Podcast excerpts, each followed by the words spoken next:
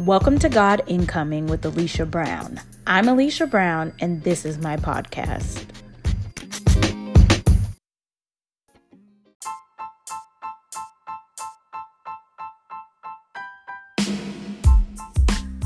In this episode, we're going to be talking about thug life, raising children, and why the biblical structure of family is important. I hope you guys enjoy and have a blessed day.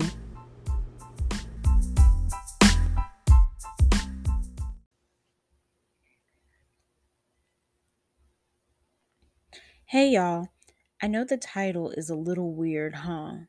Thug life. Sounds strange, but it actually does relate to what we're talking about today. The topic is about children, and the acronym Thug Life, according to Tupac, stands for The Hate You Give Little Infants F's Everyone. By F's, I mean the curse word. The reason this is important in the context of today's episode is because God has children on his heart heavily right now, which is why he's been pressing me so strongly to speak on this topic.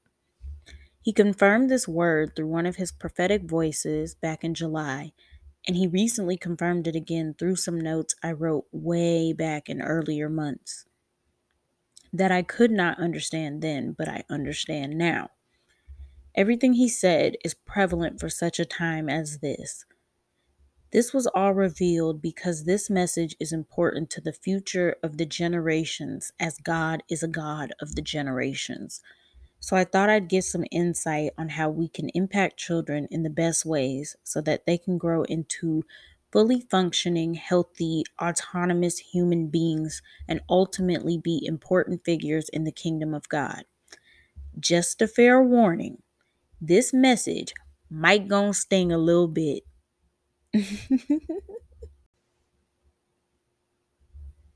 I was scrolling on Hulu trying to find something to watch while I worked on some projects I'm in the process of, and I saw a note on my computer written back in February of 2021. God revealed multiple meanings in this note, but prophetically, He was letting me know then what He's asking me to speak about now. Then, through the last full week in August, he put a song in my spirit. It was Umbrella by Rihanna. I didn't truly understand until I woke up early this morning, where I was attempting to put a video on to fall back asleep to when I accidentally clicked on another video, and it was this woman who is a known prophet of God.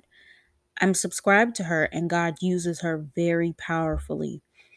I'll refrain from putting her information out because I don't know if she's okay with being talked about on my personal platform. But nonetheless, when I clicked the video, I felt like I should stay and watch. I was just about to go into my history and click back onto the other video, but I felt like it may have been divine that this video just randomly started. I'm so glad I did because God spoke through her and confirmed everything. She was seeing the same vision I was, but because I believe she's more versed in the prophetic, she was able to pull out deeper meanings. Or maybe she had an understanding that God used to trigger something in my mind that relates to what He needed to be done on my part.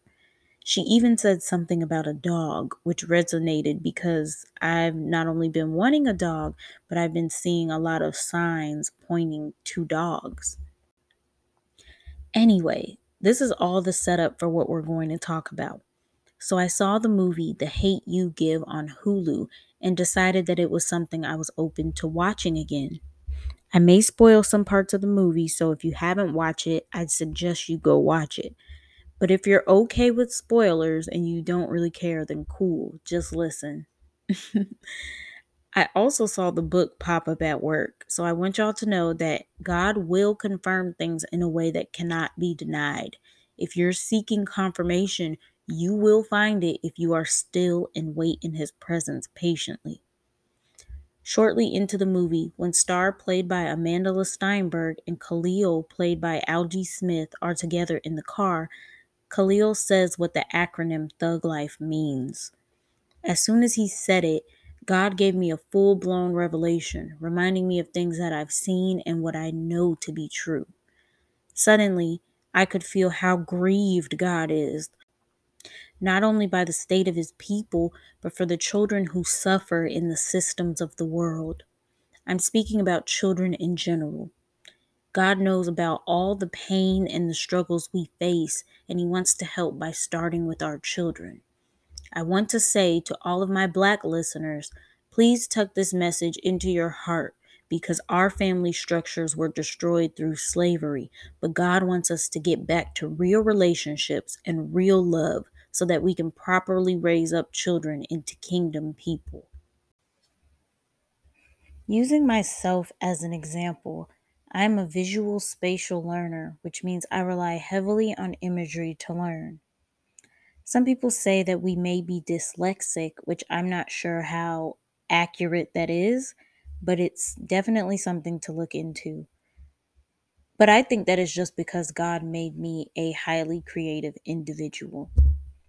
You have to be able to think differently in order to birth something into the world that nobody has ever seen executed in a certain way.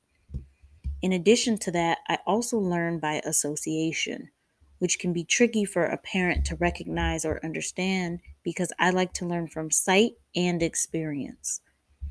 Associative learning can be compared to conditioned learning in psychological terms, meaning I could hear someone explain something to me, but I don't associate it with anything until I have an experience that then opens up my understanding of it.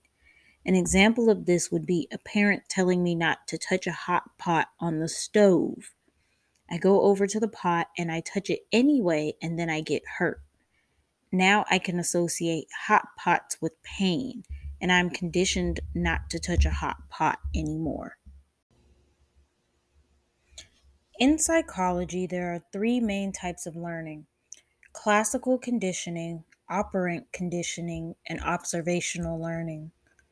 According to verywellmind.com, classical conditioning is a learning process in which an association is made between a previously neutral stimulus and a stimulus that naturally evokes a response.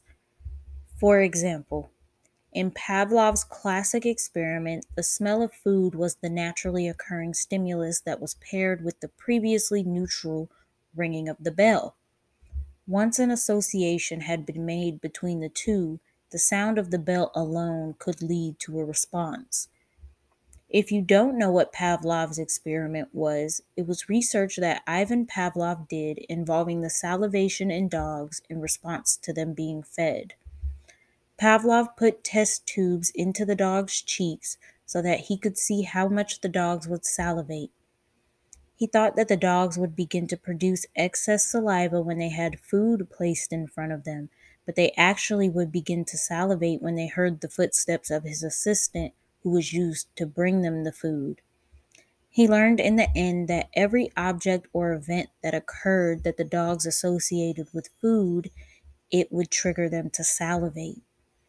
This also goes back to the dogs God was showing me, by the way. But this is important to know because it shows that the environment that a person grows up in can subconsciously shape them whether it's for the better or the worse. Operant conditioning is important because it is a type of an associative learning process. It deals with positive reinforcement, positive punishment, negative reinforcement, and negative punishment, which says that the strength of a positive or negative behavior can be modified by the use of positive or negative reinforcement. Essentially, the consequences of your actions may influence either positive or negative behaviors depending on how it was experienced. This is crucial to teach your child because if you do not condition your child to know that their actions have consequences, both positive or negative, you will raise entitled children who believe that there are no consequences. As Tiffany Buckner, aka Anointed Fire on YouTube, would say, children are not narcissists, but they are narcissistic. These people who we frequently refer to as narcissists are adult children who were not conditioned in ways that broke them out of only seeing themselves. Children have to be narcissistic when they're younger to be able to get their needs met But as they grow older, they're supposed to be nurtured so that they can learn empathy. When they physically get older, but they aren't taught these things, they don't grow and cannot be healthy, functioning adults. Again, Tiffany Buckner talks about empaths, narcissists, prophetic people, and creatives on her YouTube channel. And she has these long but fascinating videos that speak about this from a psychological and Christian perspective. It's truly eye opening and can deliver some of you who are in bondage to these kinds of people and relationships. She even identifies the spirits behind different kinds of people and gives biblical teachings on it. And observational learning is pretty self explanatory. You see something and you learn from whatever you saw, whether it's consciously or subconsciously.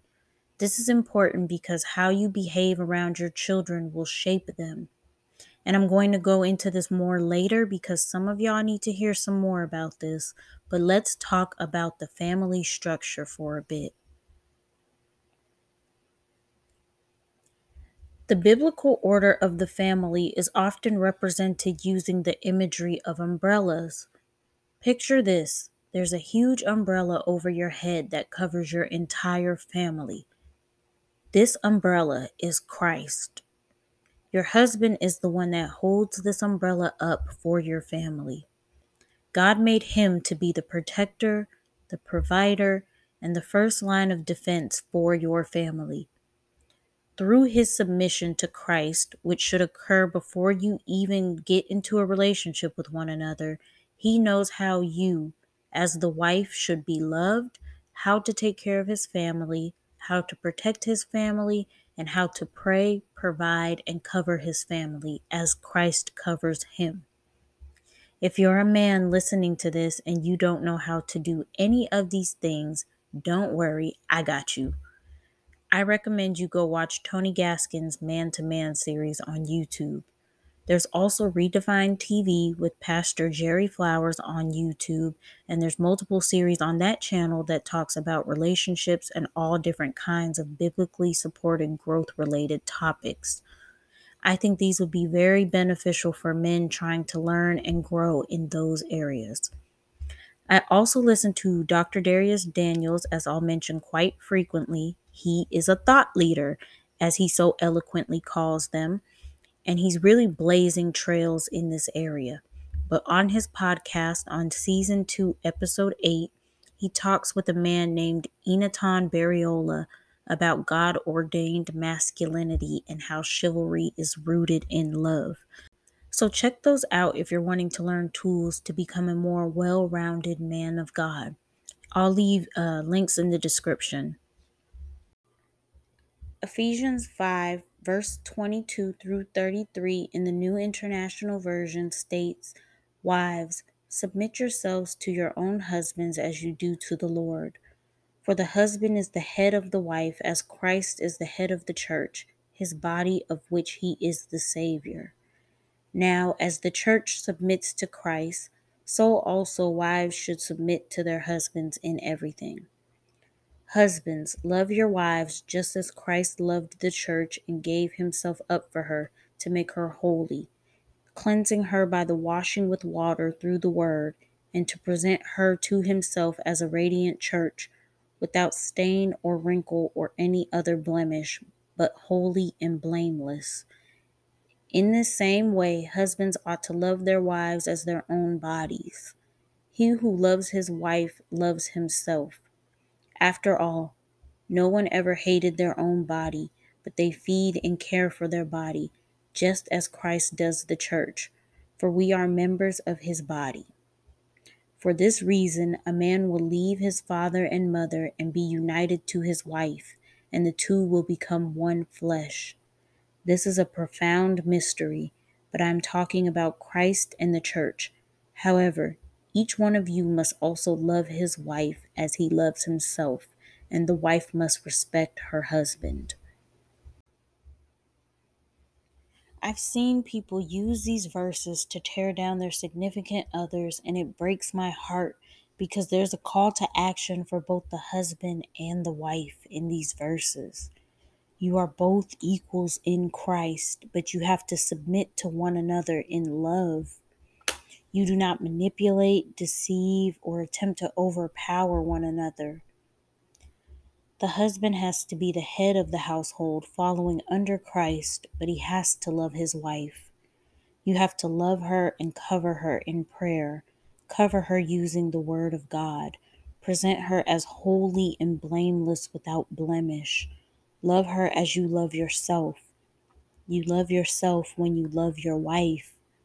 That's so powerful because you are the primary example of Christ to your children through your displays of love toward your wife. Remember, children learn through what they hear, auditory, see, visual, and can touch or feel, kinesthetic, this is a very big task that you are committing to when you make those vows. So I suggest you make them and take them seriously as God takes the covenant you vowed to Him very seriously. I believe you display your true relationship with Christ or lack thereof to the world in the way that you treat your wife. And that's why many say that marriage is ministry. Now, Picture another slightly smaller umbrella underneath the first umbrella. This umbrella is being held up by the wife. It is still a very strong and powerful umbrella, but it does not overpower the first umbrella. If anything were to happen with the husband or his relationship with God, the wife is the first line of defense for the children. Her husband covers her, and the wife covers her children. The wife is also required to have her own separate relationship with Christ, independent of her husband's relationship with Christ. She wars in the spirit for her children who are too young to cover and protect themselves, and she wars through prayer for her husband. They battle in the spirit for one another. As Ephesians 6:12 in the King James Version states, which is one of my favorite verses by the way, it states, for we wrestle not against flesh and blood, but against principalities, against powers, against the rulers of the darkness of this world, against spiritual wickedness in high places. For people who may not know what that means, I'll explain. It means that we do not fight or argue with people. This world is influenced by the spiritual world, so everything that manifests into this earthly realm has already taken place in the spiritual realm. When you're battling in the flesh, you're fighting in a way that has no power or authority in this realm. The spiritual realm is where all of the true power and authority lies. So you take everything to God in prayer, and He imparts His spiritual authority through you over the situations that are manifesting from the spiritual realm into the natural. This reminds me of Philippians 4 6. Moving on, one of the biggest things we struggle with as women is respect. Now I'm looking at all my chocolate espresso mocha caramel latte queens out here right now. Side note for my non people of color listeners, please don't conflate people of color with food. I was just saying it because we have a different interpersonal relationship amongst ourselves in the black community because we're more likely to see each other as human beings. I say this not to make anyone feel bad, but so you know that the reason we can do and say certain things within the context of our communities and you can't is because there's no system systematic dehumanizing of us as a people amongst our own people, meaning black people still view other black people as human whereas some non people of color have been desensitized to us as a whole. If you want to learn more about that concept, Dr. Anita Phillips has a podcast called In the Light, and in an episode called The Betrayal with Dr. David Swanson, who is a white pastor who runs a multi ethnic church, they talk about his book, Rediscipling the White Church, and how to move from cheap diversity to true solidarity. Ooh, Anyway, sorry for running off a little bit there, but I'm back. Wives, we need to get back to respect. Our man is asked to die for us, to love us as Christ loves us, which is unconditionally. but the one thing it says that we are to do is respect him. In my interpretation, this shows that a condition of you receiving from a man everything listed above is the amount of respect you show for this man. I recently watched War Room with Priscilla Shirer for the first time, and it was absolutely an image of how God wants us to be as wives when the husband goes astray. Instead of blaming him for the problems and hating him, you need to love him, war for him in prayer, and submit to him, unless he's physically harming you, because it's not in God's character to subject his daughters to abuse. This allows the wife to be in a position of strengthening her husband by pouring into him and the children to be protected on all ends so that they can grow up underneath this thick covering of protection and eventually go out into the world being well rounded, healthy individuals. We start as individuals, but our unity is what makes us the body of Christ. If we build the individuals strong in our households, we can then form a strong body that glorifies God. I want to dive back into observational learning though, and I'm getting back into this because it's truly important, and I know God needs someone to be delivered through this. I've noticed Christian parents tend to use their influence on their children in ways that can be unhealthy, often attempting to control and treat their children as if they aren't their own human beings with thoughts, feelings, emotions, and a voice of their own. Be your child's safe space. Don't bring a battlefield into the space where your child is developing their sense of self and learning who God created them to be. Some will attempt to discredit me because I'm not a mom currently myself. But at one point, I was a mother like figure in a child's life. I was in a relationship with someone who had children, and the mother of one of the children left their child with me at a very crucial stage in that child's life. And I was that child's mother figure for almost a year. This child even called me mom. I'm also a daughter, and as someone who's been in both positions, whether temporarily or permanently, I know what it's like to feel heard, known, and understood, and also what it's like to feel dejected, rejected, and unheard. Children are the future of this nation, and with how we choose to raise them, this can truly make the difference between a healthy adult and a grown child who has to deal with the seeds of the trauma that you sowed into their life through your actions and behaviors, whether intentionally or unintentionally. Guide them gently and allow them to foster their own healthy environment of expression. If not, this can have a negative impact on your children because this sense of control and manipulation can stifle your child's growth and sense of self. Identity is a big deal in life. It's one of the main contributing factors why people get into the situations they get into and make the choices they make. It's because they don't really know themselves. This unknowing of the internal soul's character can contribute to people losing themselves and getting involved in the wrong spheres of influence. They'll go in their own ways out of rebellion from you being too overbearing. Kids are impressionable. In the movie The Hate You Give, when the father Maverick gets into an altercation with King, the ringleader of the gang in their city, as he's searching for his weapon, Sekani, the smallest and youngest son, was watching the whole thing and pulls out his dad's gun and points it at King. I realized then that what children see being done in the world informs their relationship to it. Children who grow up seeing injustice, abuse, and wrongdoing grow to despise that very thing or they become influenced by it. I believe that that despise for injustice can be perverted by the enemy into a disdain for the people these children see these acts being committed by. When this occurs, many people end up going through trials and tribulations that they could have avoided, and this leads to situations that can be detrimental to a person's well being.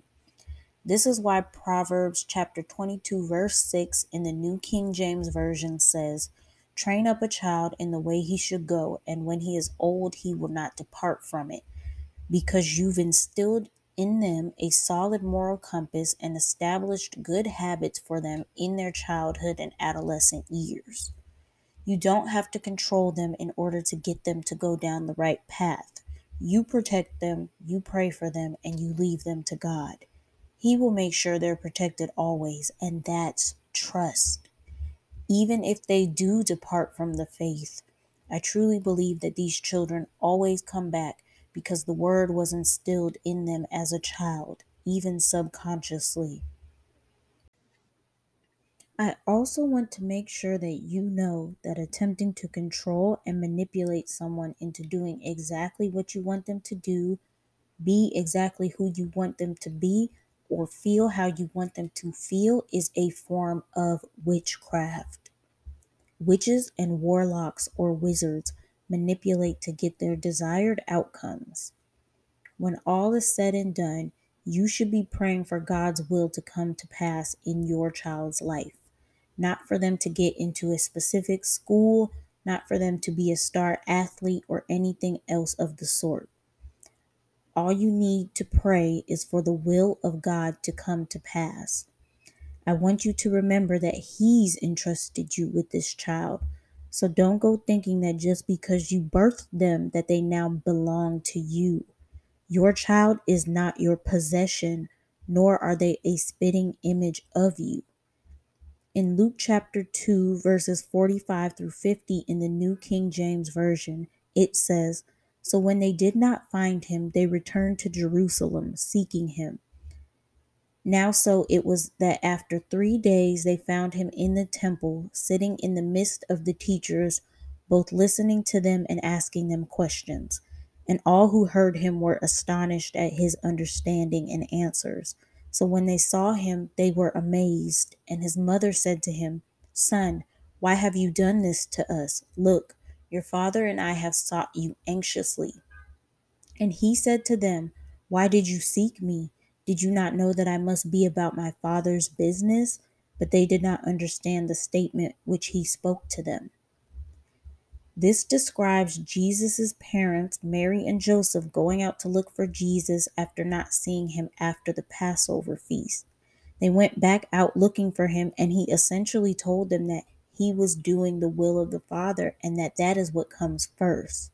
The child that you're in temporary possession of is God's prophet, minister, deliverer, or healer. Jesus was doing what God needed him to do. And God put something in every single child of yours soul to come onto this physical earthly plane and birth something that glorifies the Father. They can't do that if they're stifled, uncreative, and burdened by the idols you created in your mind of who they need to be. I've lived with and been in environments where I watch people be too far on either side of the spectrum. Some families will berate, yell, beat, and scream their kids into submission. Others will overgive and give their child everything they wanted and never got, with no regard for when to stop. Both are toxic as one fosters an environment of enabling and the other fosters a child with a lack of empathy who will then go into the world and hurt others. I want to say that balance comes in here. Give your child a healthy amount of freedom while still teaching boundaries. I once had someone tell me that they train their child up in a certain way because of what they went through, and I was heartbroken because this person has gone through a lot. But don't raise your kids to go through what you went through. Raise them to overcome what you went through. This means that you may have gone through a unique set of experiences that got you to be who you are today. You may have lost a parent young or had some misconduct happen within the home, but don't make your child have to live as if they don't have you. You're here by the grace of God. Let them have a parent that shows them through the way that they are loved who God is. I also want to say that when Maverick makes his children say their names, it truly meant a lot to me. It was an extremely powerful moment in the movie. He said to his children, I give each of you power in your names. Seven, perfection, star, light, Sekani, joy. And I really could not think of anyone but God. It was like God when He gave us each a name and it encompassed through this movie in a small moment that may have seemed very minuscule how God views us as His children. He really loves us so much, and He even renamed people in the Bible to reflect how He saw them. He does the same for us. He changed Jacob's name into Israel and Sarai into Sarah. This made me think of how I got my name. My mom said God gave her a dream where she saw a name in the clouds and it said Alisha, which of course is a girl's name. At the time she saw it, she was convinced she was having a boy. But surprise, I came out a girl and my name means noble. It also means protected by God. But God frequently ministers to me using Ruth 3:11. That scripture says, "And now, my daughter, don't be afraid. I will do for you all you ask. All the people of my town know that you are a woman of noble character. I thought of Jeremiah 1 5 in the New King James Version when I saw this. Before I formed you in the womb, I knew you. Before you were born, I sanctified you. I ordained you a prophet to the nation. God also gave me a vision. When I was living in Missouri, running from God, like Jonah, I'm supposed to be in uh, Nineveh, and I'm all the way in Tarshish. anyway, I had a vision of God showing me how a child behaves in different environments. I saw this child behaving really good at church. He was kind and sharing and influencing the children around him to share. I was so happy because when he was small, I used to read the Bible to him, but it had been a while and when I came back into contact with him, he'd been influenced by a toxic environment. Then there was a family gathering that I went to, and the people were always under the influence smoking, drinking, popping pills, and they would leave the kids in the basement to do what they do. I noticed what was going on, but at the time I wanted to enjoy the night and be in, involved in the quote unquote fun. So I smoked a little bit of marijuana, which I literally cannot do because God would let me see things that completely scare me to pieces.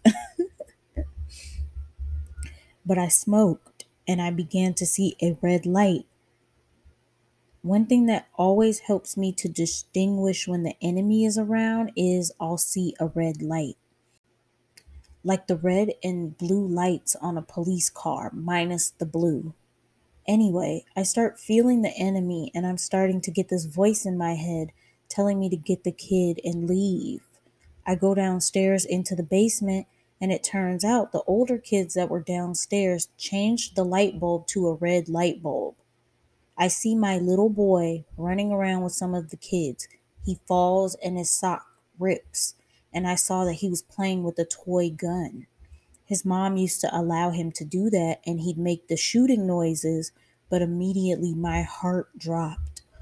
All I could think was that this baby would one day grow into a man, and if he doesn't get out of this environment now, he may grow up and behave the same way.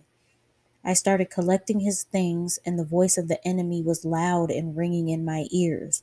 Then the older kids start saying, Let him stay. He doesn't want to go and he's having fun. In that vision, God was showing me how children are influenced by their environment significantly.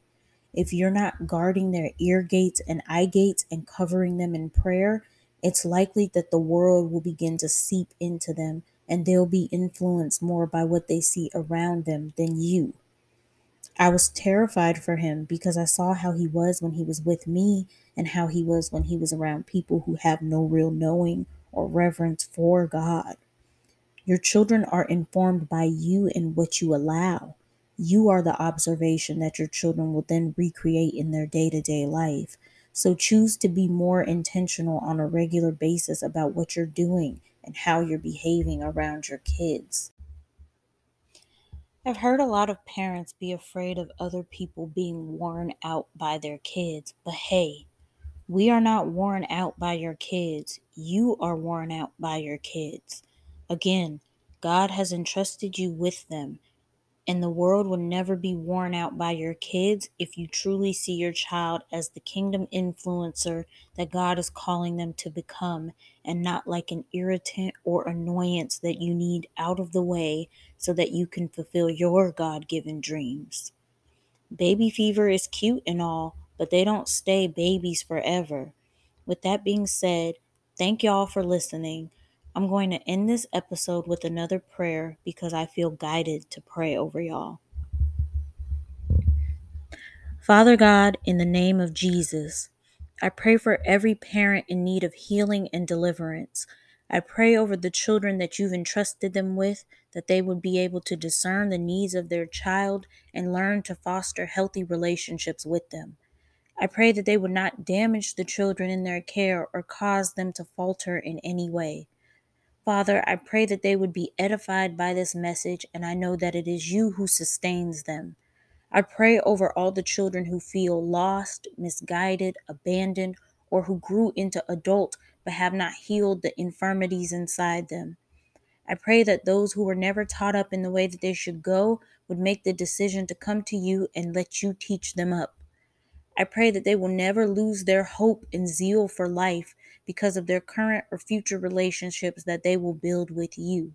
And I pray that family units will begin to come together throughout the nation that will glorify your name and send you into the hearts of those open and ready to accept you. I pray that your angel that I pray that your angels would encamp about the listeners wherever they may be. In Jesus' name we pray. Amen.